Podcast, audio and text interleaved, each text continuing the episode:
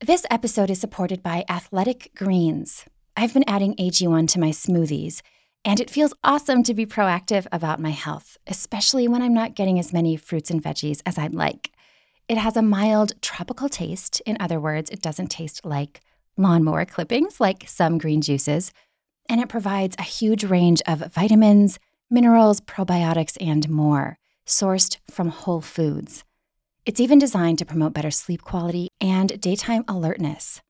Athletic Greens was created when the founder experienced a ton of gut health issues, and he ended up on this complicated supplement routine for recovery that cost him $100 a day. So he knows how difficult it can be to create an optimal nutrition routine on your own. To make things easy, Athletic Greens is offering you all a free one year supply of immune supporting vitamin D and five free travel packs with your first purchase. Just visit athleticgreens.com slash girlboner. Again, that's athleticgreens.com slash girlboner to quote, take ownership over your health and pick up the ultimate daily nutritional insurance. As a side note, I always recommend checking with your doctor or dietitian before starting a supplement, especially if you have a medical condition or take other supplements. Learn more at the link in the show notes. What would it take to arouse your life, to experience more connection, more pleasure, more realness in and outside of the bedroom? I'm August McLaughlin, and this is Girl Boner Radio.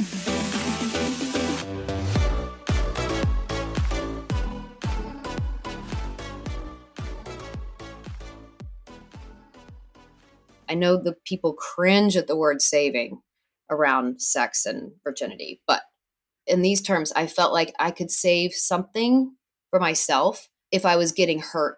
It's like going into battle and being like, okay, I know I'm probably not going to get into a relationship. So at least I want to have something to walk away with.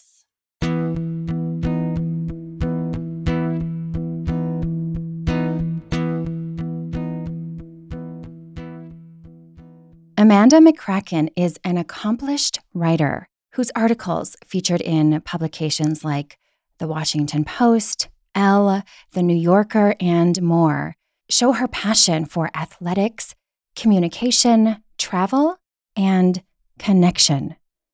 Her most intimate essays involve her personal experiences with sex, love, and longing. Her recent Vogue article called Is the Next Phase of Sex Positivity Choosing Not to Have Sex explores her decision to save intercourse until she was in a committed and loving relationship, which happened for her at age 41. By many people's definition, Amanda was a late in life virgin, and she dated more than 100 people before realizing she was stuck in a cycle of longing for unavailable men. She's in a healthy emotional place now, and she joined me recently to discuss her journey there.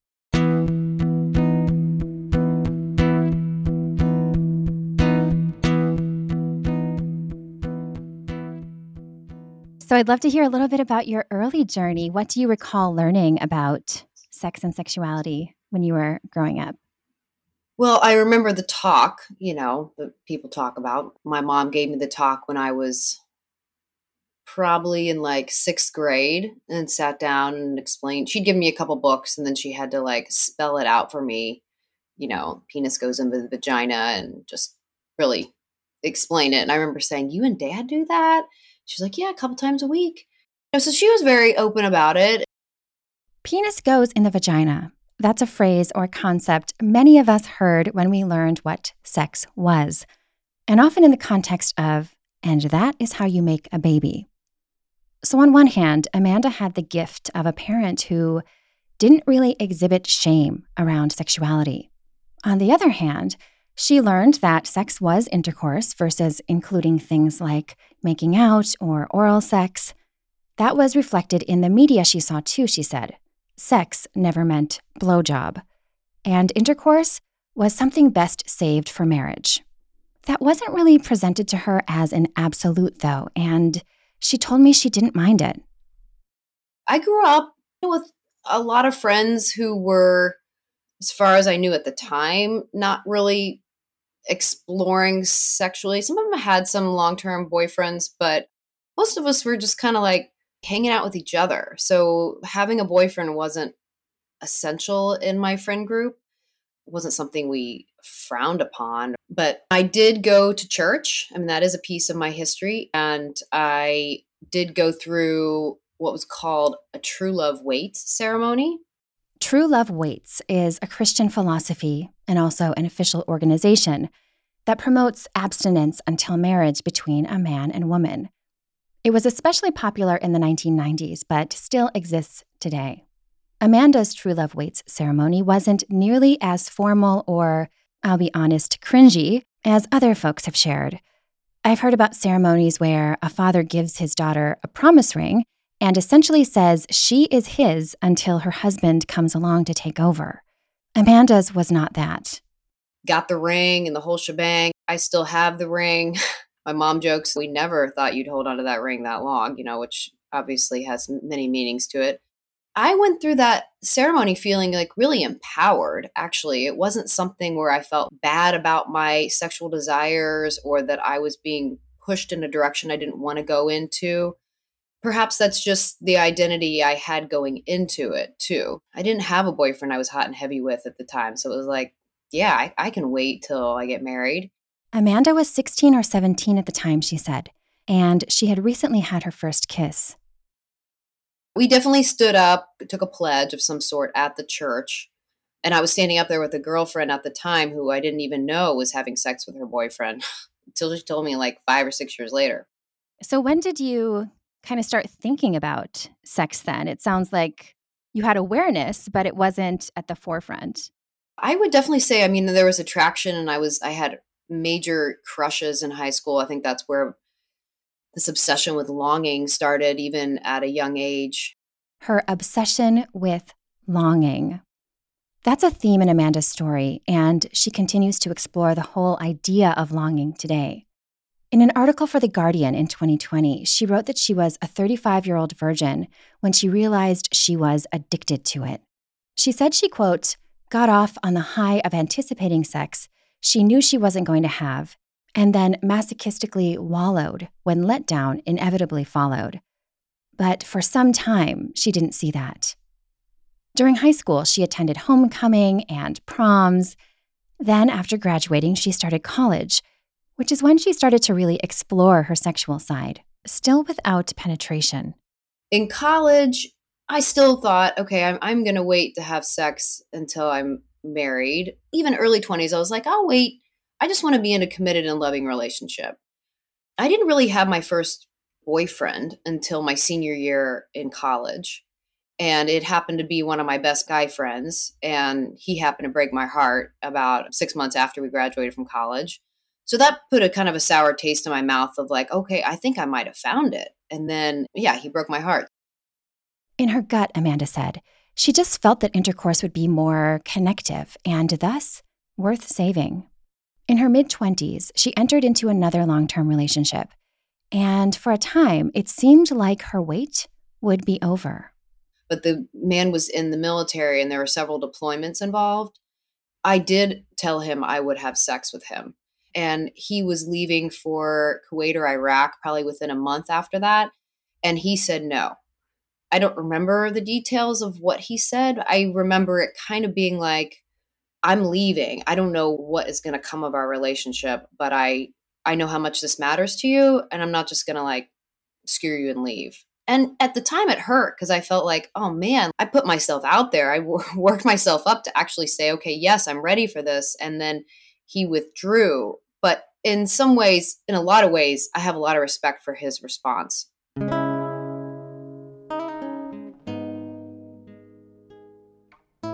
So what happened moving forward after that as far as your your decisions? Just like any person changes, your decision is constantly like being reassessed and slightly tweaked. Being reassessed and slightly tweaked if you're kind of like reeling it in or letting it loose, you know, depending on who you're with, your experiences, what you're reading, and so on. After that relationship actually did die with that man in the military, I kind of just put myself out there on like a crazy dating spree. And I felt like, okay, I still want to save sex for a loving and committed relationship because if I'm going to be doing all these other things sexually, I at least wanted to feel like I was saving. I know the people cringe at the word saving around sex and virginity, but in these terms, I felt like I could save something for myself if I was getting hurt. It's like going into battle and being like, okay, I know I'm probably not going to get into a relationship. So at least I want to have something to walk away with. One thing that struck me about what Amanda shared there was that it seems like she was saving intercourse, that special type of sex that she'd been holding on to, for herself. Yes, it would be with a partner, but the wait in many ways was a way of honoring her own desires. I also love that she was able to embrace sexual pleasure in other ways. I'm guessing you had a sense of your sexuality. So, what did that look like for you? Did you self pleasure? Was it you liked erotica? Yeah, I self pleasured or masturbated as early as in high school, and I didn't ever feel ashamed of it, I don't think. So I was pretty exploratory and interested in figuring out what made me tick. And I remember that first boyfriend in high school or in college, that senior year, was just kind of like, I don't get you. Like, you're so sexual, but you just won't go there. I would be really intimate or have oral sex depending on how long I guess I'd been in a relationship. Sometimes it didn't depend. Sometimes it just depended on how much I'd been drinking, if I'm honest, you know? But it depended on different seasons in my life. I mean, I was dating for freaking 25 years. So that's a lot of seasons to have. Sometimes Amanda would talk openly with friends about her decision to save sex. Other times she wanted to avoid a barrage of questions, things like, But you have had oral? Are you asexual? Do you have a libido? I would kind of assess the uh, situation and who I was talking to and if it was worth bringing up. Sometimes I bring it up just because I knew it would like get people talking. And I'm like, that's an interesting conversation. I feel confident about my decision. So let's talk about it. And often, when I would share some of my background and what I was waiting for, but what I had done and what I wouldn't do, and so forth, people would often divulge a lot of their own details. So it was like the more vulnerable I was, the more vulnerable other people felt like they had to be around me. My mom and dad knew they were supportive. Friends knew sometimes they would be like, I'd tell them about some hot date and they'd be like, oh no, you didn't lose it with him, did you? They almost felt like I was holding on for this ideal that they maybe hadn't. Along with that statement, I feel like a lot of people felt like I was judging them just because I was waiting. And that was not the case. It's kind of like, you know, when you come to a party and you tell them what your diet is, and people are like, oh, do you feel like I'm a bad person because I'm eating gluten? Am I bad because I'm drinking? And I'm like, no, this is just my personal choice. This is based on my experiences and this is just what I feel comfortable waiting for. Yeah. And how did it go with potential partners when you were dating? Did you always bring this topic up? It depended on the guy, how soon I might tell them. It wasn't something I usually shared like around the first date. Sometimes I didn't share until we were in, in a more intimate situation and I'd kind of like throw up the stop sign. Some of them just didn't believe me some of them I think found it intriguing and figure, you know, after three more dates or so, I just snap and then they'd figure out I didn't and they'd move on.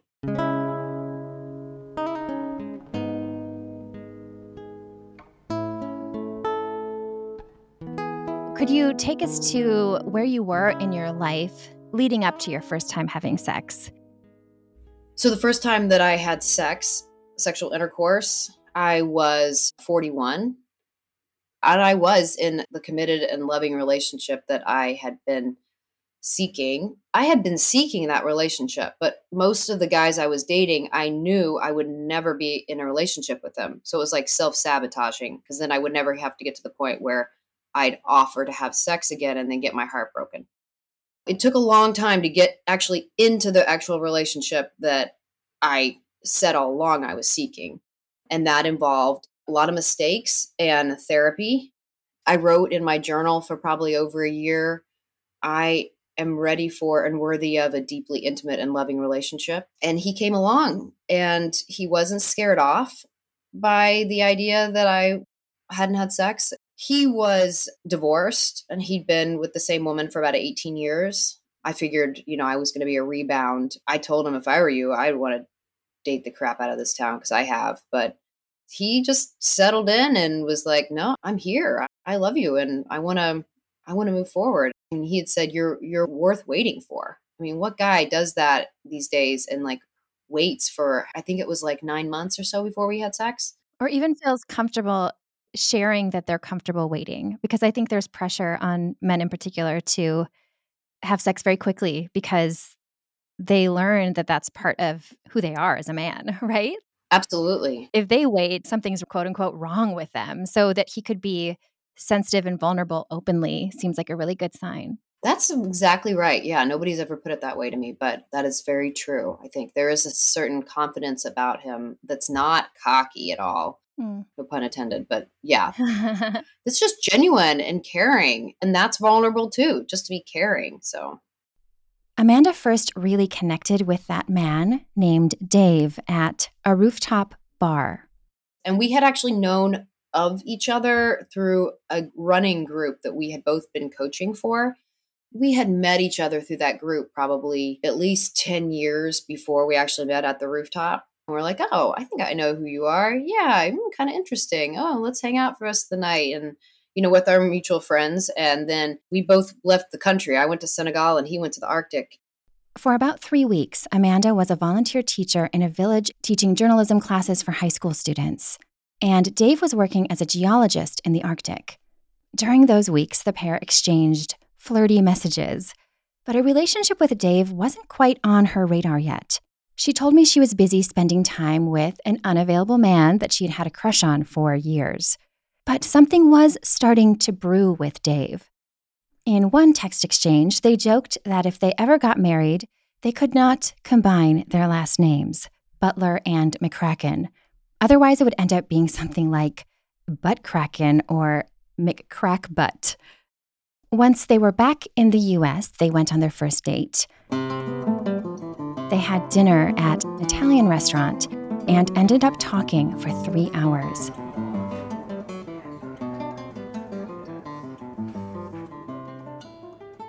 For their second date, they hiked to Heart Lake. Yes, Heart. They brought a bottle of red wine and snacks and stopped to have a picnic. That is when Dave asked to kiss her. She said it was a simple kiss, but good enough to whet her appetite for more. That date lasted for six hours and then he actually went back to see my family but that was september was our first date and he went back to see my family in december she thought this guy wants to see my family things were getting serious which wasn't totally comfortable for amanda i told him if you get too close i will fly so i have that anxious avoidant attachment style i think you run away from me i want you you get too close i'm like shut the door in your face but he just hung in there. He was just present and he was patient and curious. Mm. So that's really lovely. Do you remember when you started to feel like this could be that relationship? Oh, it was pretty gradual. I do remember telling him I loved him by writing it down actually in Easter by the spring. And I remember my grandma saying to me, I think I think this one's the one. Like something's different here. she was almost 101 and she'd lived with my parents since I was like 8. She'd seen me around the block a couple times.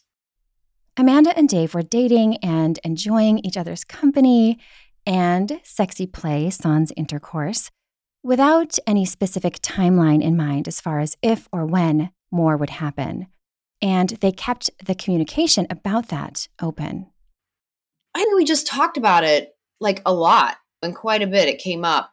He actually took me to Paris in early December for a, like a long weekend. That was three months into the relationship. Dave had saved up credit card points to use as a divorce present to himself. So they spent the points on a weekend in Paris to see one of their favorite singers perform.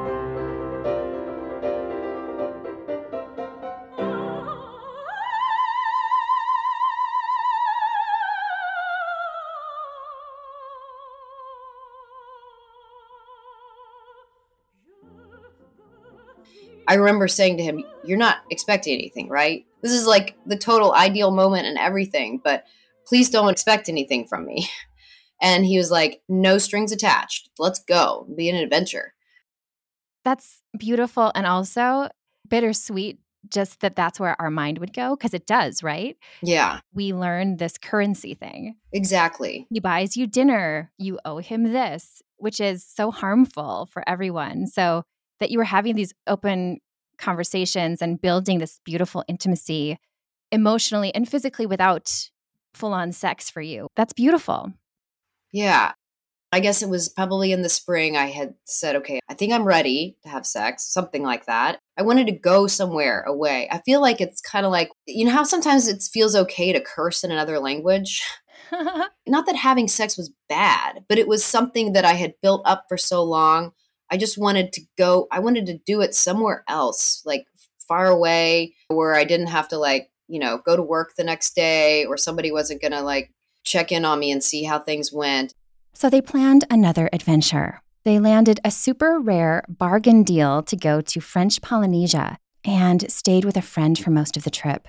So we went to French Polynesia and had sex for the first time in this island called Huahine, which actually means female genitalia. She looked it up, and so did I, and it is true. The rough English translation is vagina didn't plan it that way. That's just what the taxi driver told us as we were going to our bungalow. How ironic. Yeah. Another side note is that he told me before we left, he's like, if you get down there and you're not ready, it's okay. And I recently I asked him that again. I'm like, you really thought that? You were really okay with that? And he's like, yeah, I was. As it turned out, Amanda did feel ready. We just kind of experimented. Like, we had sex like four times in 24 hours and he brought these sex cards that have all these different positions. And so it just made it more playful. It was just felt like a safe place where I could just be curious and free. That was a beautiful part of it. Did you have expectations? And if so, did it measure up? Was it what you expected? Was it different? I would say it met my expectations. It got better and better you know, the more we kind of learned about each other, as I suspect most sexual experiences do, my tendency to want to perfect situations popped up even afterwards where I kind of like second guessed everything. Oh, should we done that way? Should we have arranged it that way? Almost like I want to have written the perfect story in my head. And I had to catch myself being like, don't do this again. I had so many people say, "Oh, it's not going to meet your expectations." And I'm like, this is not about me meeting any kind of pleasurable expectations. This is about me having kind of reached a goal. It was not about certain kind of orgasm. It was just about really connecting with somebody in a totally new way that I never connected with them before with anybody on. And it did it did feel that way. And afterward, did you feel affirmed in your decision? Did you have any regrets about like, I wish we'd done this sooner, or I'm so glad we waited? Um, I didn't wish that we, he and I had done it any earlier. It wasn't like, oh, that's all it was. I wish I'd done it with those guys, you know, because there were definitely those guys that I had, you know, bookmarked in my head that like, dang it, I should have should have done it with him, should have done it with him until I got into the committed and loving relationship where I didn't have to roll over and check my phone the next morning and wonder if he had texted me or called me. Yeah. So it sounds like you felt very right about it still. Right. I only regret not having gone to see a therapist earlier to figure out my patterns related to longing and self sabotaging that I was doing in relationships, getting involved with men who were unavailable emotionally or physically or in another relationship, and stop wasting my time dreaming about these guys where something wasn't ever going to happen. I've heard mixed things about people talking with a therapist about sex, especially if that therapist did not specialize in sexuality. Did you talk to any of your therapists about your decision around sex? And if so, were they receptive? Were they helpful? Uh, one therapist that I spent the most time with, and actually, there was another one I remember sitting down with, and she was just like, there's nothing wrong with you. And I remember telling my dad about that. And he's like, go find another therapist. he didn't think there was anything wrong with me for my decision to save sex, sexual intercourse for a loving, committed relationship. He just saw the patterns of me chasing these assholes and dissing the nice guys. And he was like, You've been doing this for like 20 years. Get out of this pattern. And I wish I haven't written about this and I've never told him this, but I wish he had said, You are worth more than that. Why are you doing this? And he never said those words. I think he believed that, but he never said those words. So the therapist that I did end up spending a lot of time with, I was very comfortable talking to her about that and all of my sexual adventures, you know, with random guys in the Bahamas that I was making more mistakes with or flying to Detroit to see some guy met on an airplane flying to San Diego with. So, and they were not dismissive. Now, I have found that sometimes the medical community has been dismissive, like gynecologists or primary care physicians, and they're like, have you seen a therapist? Like, is something wrong with you? You sure you really haven't had sexual intercourse? And they'd say, When's the last time you had sex? And I'd say, I haven't. They're like, Have you had a penis in your vagina? I'd say, No. Have you had a penis in your anus? I'd say, No. So they were dismissive, but my therapists were always supportive. Are you a breakfast person? I love a good breakfast, but I'll be honest, I don't usually feel like making it myself. Lately, Magic Spoon has been really helping me there. It's a cereal that comes in four flavors cocoa, fruity, frosted, and peanut butter. And it's such a simple way to get plenty of protein at breakfast. It's also great for folks who have special dietary needs because of things like diabetes, a gluten intolerance, or a soy allergy. The flavors are fun to mix together, and you can add fresh fruit or a sweetener if you'd like. The cocoa flavor topped with sliced strawberries is the tastiest way I've tried so far head to magicspoon.com slash girlboner to grab a variety pack of your own and use the promo code girlboner at checkout to save $5.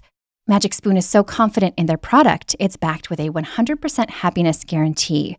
So if you don't like it for any reason, they'll refund your money, no questions asked. Again, that's magicspoon.com slash girlboner and the code girlboner to save $5. Thank you, Magic Spoon, for sponsoring this episode. Another thing Amanda got me thinking about was what maturity can bring to a sexual experience, especially something new to us. I feel like in our 20s, we are so, at least for me, and a lot of folks are very insecure about a lot of things, about our bodies and all these things. Were there benefits to being in your early 40s or maybe challenges around that? I don't really feel like there were any challenges or benefits, frankly, to being in my 40s. Maybe from a beneficial standpoint, I can think of the fact that I felt more comfortable in my body. I wasn't afraid of asking questions and telling him what my needs were and saying what felt comfortable and what felt great and what didn't feel comfortable. But I definitely don't think in my early 20s I would have felt comfortable asking those questions or sharing that information. When it comes to voluntary celibacy and decisions to save certain types of sex, Amanda told me she wants people to respect and listen to those who make those choices and to not automatically assume that they have been, quote, brainwashed by the church.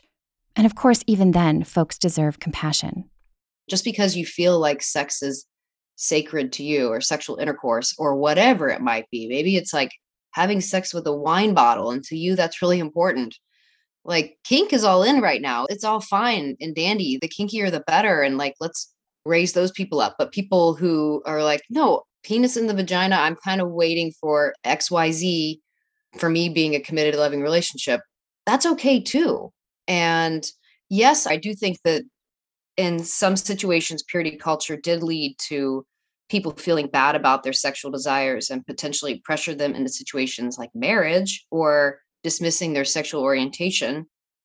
But I also think a lot of people blame purity culture for their dating patterns, and they need to look at a wider range of experiences that they've had leading to their current dating woes. It's not just because you took a vow at church that you're dating a bunch of fuckboys.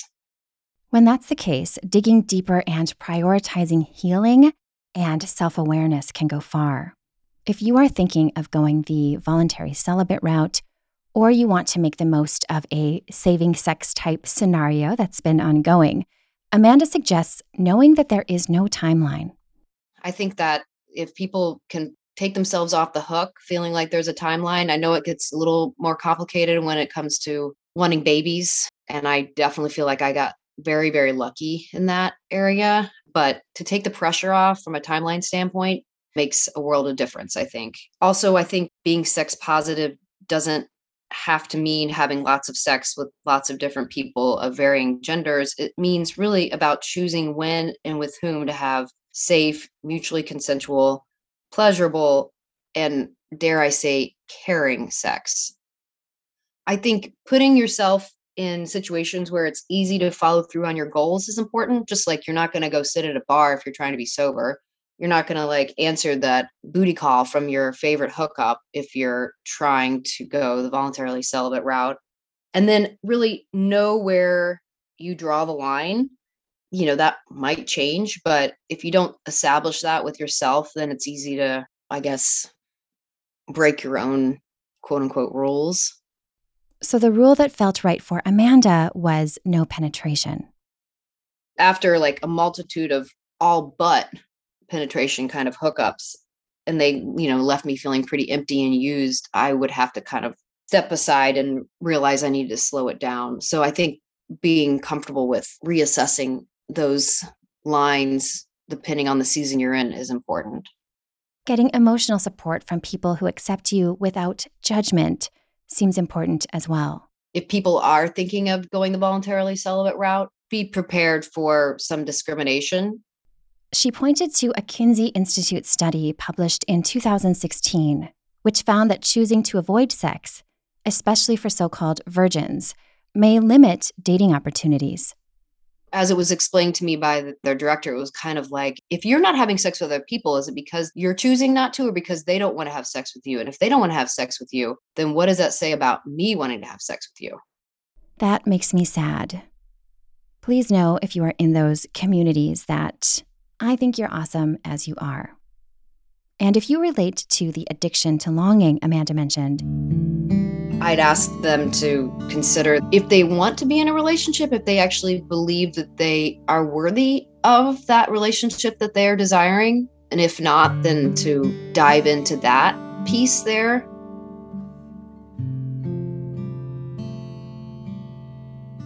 It was 2019 when Amanda says she broke up with longing and gave that healthy relationship a chance with an awesome man who loves her. Amanda's grandmother, the one who prophetically saw Dave as different, was gravely ill just months into their engagement. So Amanda and Dave stood beside her bed to say their I do's. There's a beautiful photo of the three of them in a New York Times article Amanda wrote about the experience called Finally, a Wedding. It was about time.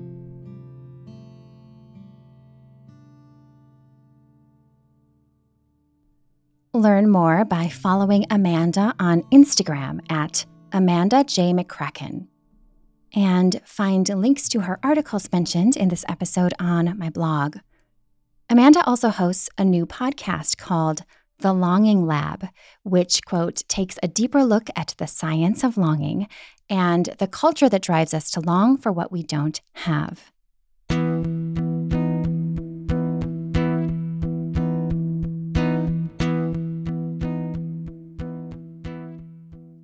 If you are enjoying Girl Boner Radio, I would so appreciate it if you would post a rating and review on Apple Podcasts or the iTunes Store. And please do tell your friends about it. You can also support the show while getting fun bonus content by joining my community at patreon.com slash girlboner. Thank you so much for listening.